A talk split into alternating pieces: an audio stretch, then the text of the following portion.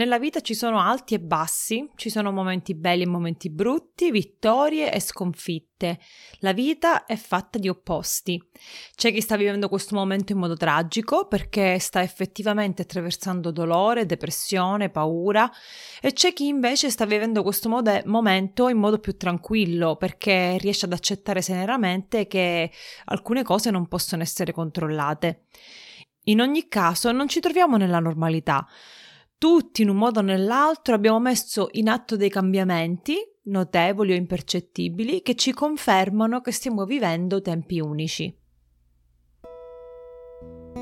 Io sono Silvia, imprenditrice, moglie e mamma di 3 bambini sotto i 5 anni e questo è un episodio di Mamma Superhero, un podcast dedicato a chiunque interagisce con i bambini e il loro mondo. Vi racconterò la mia esperienza personale e vi darò, spero, idee, strategie e spunti di riflessione per relazionarvi al meglio con i vostri bambini. Come saprete, anche qui in America siamo in casa, tutte le attività commerciali sono state sospese per via del coronavirus. Tutti i podcast destinati alle mamme che di solito ascolto in queste ultime 2 settimane hanno trattato in un modo o nell'altro il tema dell'isolamento e del virus.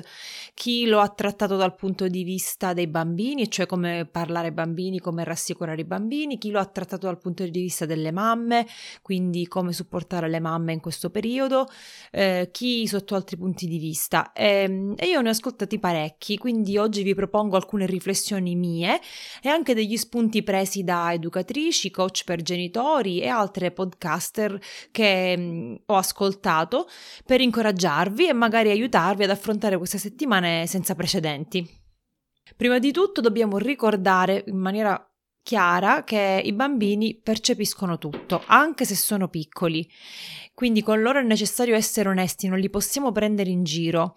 Dobbiamo essere aperti, vulnerabili, e quindi se abbiamo paura, se abbiamo tensione, stress, lo possiamo comunicare in modo sano senza buttare il peso sopra i bambini, perché allo stesso tempo ci dobbiamo ricordare che il bambino ci guarda, ci osserva, si rivolge a noi per sentirsi sicuro e protetto. Noi siamo i suoi leader sicuri, il genitore è il leader sicuro, quindi si trova in questo bivio tra mostrare la sua vulnerabilità e le sue vere emozioni e porsi come una guida, come un sostegno, come una roccia. Sicuramente se avete figli in grado di comprendere la situazione avrete già spiegato loro quello che sta accadendo, che non vanno a scuola, per quale motivo non vanno a scuola, che non possono vedere i nonni, che non possono giocare con gli amici. Io ho parlato qualche giorno fa con Zoe ed è stata una conversazione abbastanza serena perché a scuola trattano molto il tema dei germi, quindi lei già sa cosa sono i germi, che sono delle cose invisibili che non sono buone, e poi a gennaio lei ha avuto l'influenza, almeno così pensiamo abbia avuto l'influenza, a meno che non era già qualche altro tipo di virus, quindi si ricorda che è stata molto male. Allora le ho detto che per evitare di contagiare tante persone i dottori ci hanno suggerito di stare a casa finché questo virus che circola non andrà via. Però abbiamo dovuto affrontare anche un'altra conversazione perché il suo compleanno è fra 1 settimana e mezzo e quindi le abbiamo dovuto dire che la festa che stavamo pianificando non ci sarebbe stata. Di solito noi invitiamo amici, parenti, facciamo una bella festa di compleanno, lei si diverte tanto chiaramente. Ed è un po' in ansia per questa conversazione, devo dire la verità. Perché però l'ho presentata in un certo modo, e cioè che invece di presentare il negativo e presentare quello che lei non avrebbe ottenuto e non avrebbe avuto, le ho fatto l'elenco di cosa faremo e di come trascorreremo questo giorno in maniera diversa dalla solita festa, ma anche in un modo speciale. E infatti è proprio questo che tenevo a fare, qualcosa di speciale per lei, per non presentarle il suo compleanno come un problema o come un giorno qualsiasi. Lei aveva in realtà dei programmi già in testa, perché l'anno scorso siamo andati al salone di bellezza per farci le unghie e lei mi ha detto: mamma, io voglio andarci ogni compleanno, quindi è diventata una specie di tradizione che abbiamo fatto soltanto una volta, poverina. Oppure voleva andare al coffee shop, oppure voleva invitare amici e parenti. Le ho detto che quest'anno faremo invece una cosa diversa, più originale. Sicuramente le faremo tanti regali, addobberemo tutta la casa a festa e di sera guarderemo con tutta la famiglia il cartone di Frozen 2, lei ancora non l'ha visto e per lei è un evento straordinario. Quindi importante essere onesti coi bambini, spiegare, anche se non siamo sicuri che comprendano in maniera chiara quello che sta succedendo, possiamo essere aperti, onesti e vulnerabili anche noi. Questo li aiuta soprattutto a crescere in maniera onesta, cioè a crescere in maniera autentica, a non essere persone false che davanti dicono una cosa e dietro ne fanno un'altra. Quindi torniamo al nostro argomento: stare a casa non ci fa bene, non fa bene a noi adulti, non fa bene a loro, ma cerchiamo comunque di comunicare in modo positivo e calmo. Io non ci riesco sempre, sono giorni di tensione per tutti e sarebbe da sciocchi sperare di non perdere mai le staffe o di non far trasparire fatica alla nuova routine, al nuovo adattamento a questo momento così unico, oppure non comunicare smania e desiderio che tutto questo finisca. Però ci sono delle strategie che ci possono aiutare, che io ho ascoltato negli altri podcast e sto cercando di implementare anche durante le mie giornate. Innanzitutto le dichiarazioni di adattamento, cioè delle brevi frasi che mi ricordano di concentrarmi sul presente invece del passato e accettare la situazione per quella che è ed essere paziente con me stessa o con gli altri quando sbagliamo. Se vi interessa approfondire questo argomento, trovate la tematica nell'episodio numero 26 per le mamme di figli piccoli. Dichiarazioni di adattamento: per ora va così e va bene così, dopo che il pensiero viene, mi piacerebbe tanto uscire, però per adesso va così, non c'è niente da fare, ci possiamo adattare. Queste dichiarazioni ci aiutano ad accettare serenamente la situazione. Una volta che accettiamo la situazione e accogliamo quindi il cambiamento che abbiamo subito, possiamo regolare le nostre aspettative o comunque abbassare un pochino lo standard. Come ho detto proprio nell'episodio precedente, le circostanze in questo momento sono fuori dal nostro controllo. Se accettiamo serenamente gli eventi e le indicazioni che ci vengono imposte dall'esterno, già rimuoviamo dalle nostre spalle un grosso peso. Successivamente che possiamo fare? Dobbiamo adattare le nostre aspettative e i nostri standard alla nuova situazione. L'adattamento è fondamentale. Mio marito mi dice sempre: i tuoi standard di pulizia sono troppo elevati, e io gli rispondo: sono italiana. Quindi cosa faccio? Metto su me stessa questa pressione di dover tenere la casa a un certo livello di pulizia, che con 3 bambini, un marito e tutto il resto da fare non è sempre fattibile. Adesso, in una situazione completamente nuova, completamente di emergenza e di crisi, se prima avevamo una donna di servizio che ci aiutava a pulire, adesso non ce l'abbiamo più perché non viene, e quindi possiamo abbassare lo standard, possiamo cambiare la nostra aspettativa per permetterci di respirare un attimo in questo periodo. Se prima non permettevamo ai nostri figli di utilizzare televisione, computer, tablet, adesso che non vanno a scuola, non abbiamo l'aiuto della babysitter o dei nonni e siamo tutto il giorno con loro, possiamo fare delle eccezioni. Questo non vuol dire che per sempre le regole di casa nostra saranno diverse, che per sempre avremo una casa disordinata o sporca o che i bambini saranno incollati alla TV. Significa che ci adattiamo alle circostanze, ci adattiamo alla situazione attuale e lo accettiamo in maniera serena. Un'altra cosa molto importante è non fare mai paragoni, mai paragonarsi a chi è meglio di te, a chi è peggio di te, perché il paragone non porta mai a nulla di buono. Se io mi paragono a qualcuno che secondo la mia opinione è migliore di me, cosa faccio? Mi deprimo, mi viene l'invidia, comincia a nutrire rancore o altre emozioni negative. Se invece mi paragono a qualcuno che reputo inferiore, corro il rischio di sviluppare un complesso di superiorità o di avere un atteggiamento negativo nei confronti della persona che reputo inferiore. Quindi il paragone non va mai bene, specialmente in questo periodo. Io ho notato che tutti sui social sono diventati bravissimi cuochi, chef, come si dice, specializzati. E se io mi dovessi paragonare a loro mi verrebbe veramente l'ansia e l'angoscia, perché a me non piace cucinare. Quindi non vi paragonate a quello che vedete, anche perché poi quello che si vede sui social media non è mai la realtà, la gente mente sempre. Quindi se vedete continuamente foto di persone felici o non so, di cose che non è detto che quella sia la realtà, quindi non vi mettete a fare paragoni, fatelo per voi stesse. Un'altra cosa molto importante è creare momenti speciali di collegamento totale con i figli. È irrealistico pensare di poter dedicare la nostra attenzione totale ai figli per tutta la giornata. Sarebbe da esaurimento, specialmente i bambini sotto i 6 anni richiedono moltissime energie e quindi è importante instaurare quel collegamento, ma non può e non deve essere un collegamento costante, perché è importante anche per il loro sviluppo che imparino a trascorrere dei momenti della giornata da soli. A volte i bambini sono la nostra ombra, però dobbiamo in un certo modo incoraggiarli a separarsi da noi e a sviluppare la personalità, la creatività, l'immaginazione e altre la manualità attraverso il gioco, attraverso varie attività.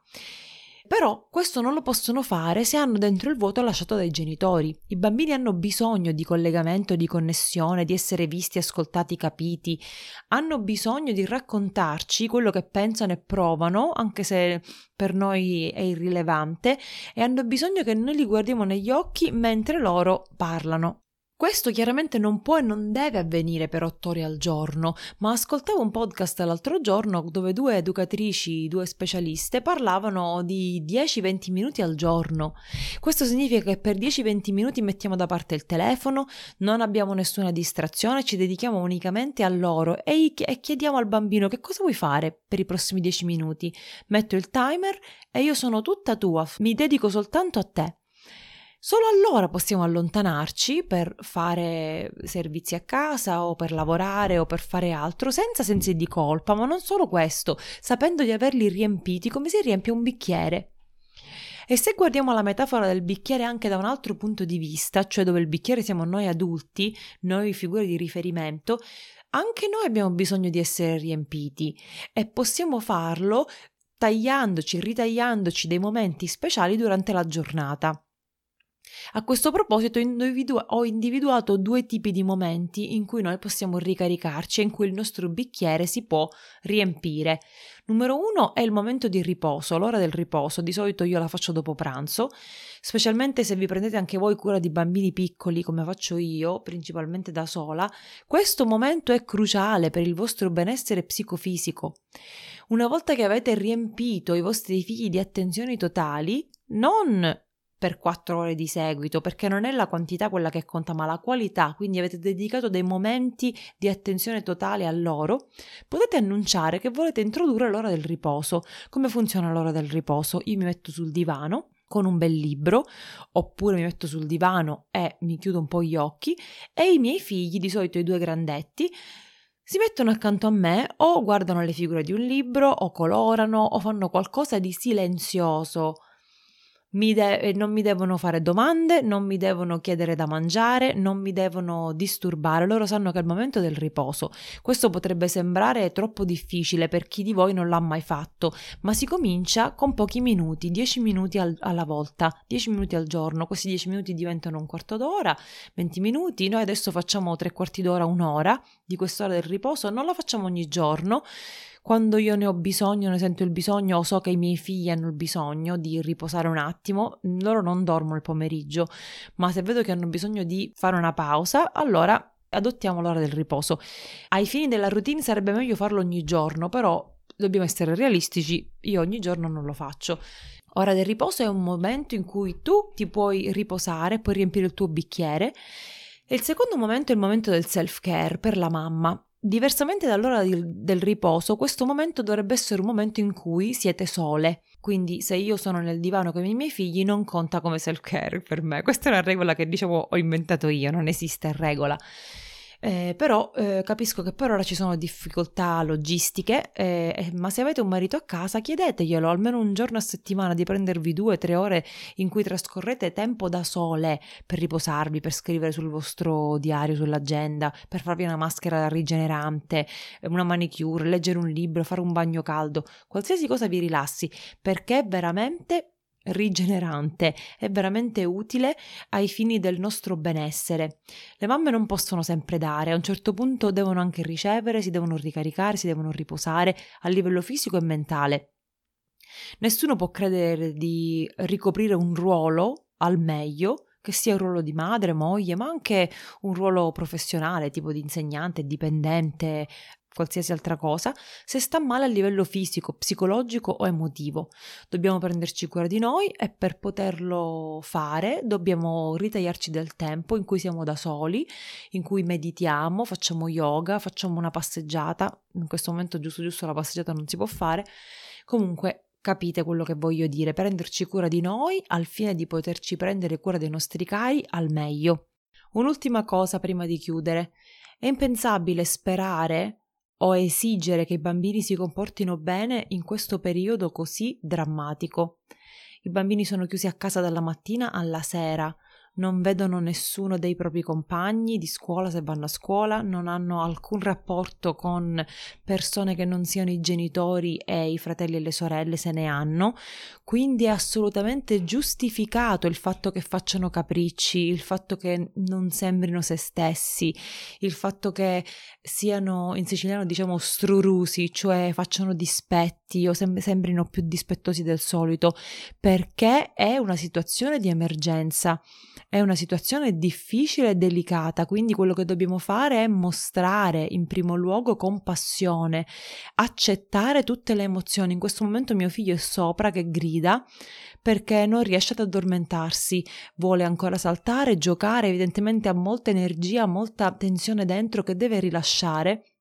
E rimproverare o punire in questo momento sarebbe assolutamente deleterio, perché i bambini hanno bisogno di essere compresi e non hanno le capacità psicologiche, mentali o cognitive di capire quello che sta succedendo intorno a loro, quindi dobbiamo essere più che comprensivi, più che pazienti, più che compassionevoli. E io so in prima persona che è difficile perché siamo stanchi anche noi, però ce lo dobbiamo ricordare che loro fanno i capricci quando non si sentono bene, quando non stanno bene, quando provano emozioni che non sanno esprimere e non sanno rilasciare.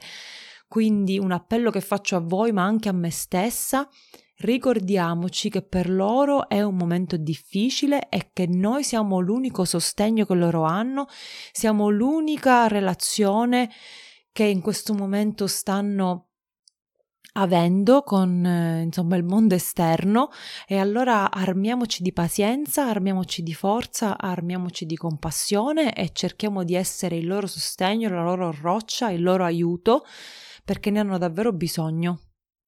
Va bene, per ora mi fermo qui, venitemi a trovare sui social come sempre, lasciatemi un commento se vi è servito questo episodio, se l'avete trovato utile o vi ha fatto riflettere, vi prego di condividerlo con un'amica o sui social, mi taggate a Mamma Superhero. E poi lasciatemi una recensione, sapete che questo è il modo di condividere il podcast con altre persone che magari lo cercano su iTunes o su Spotify. Per oggi è tutto. Ciao e alla prossima!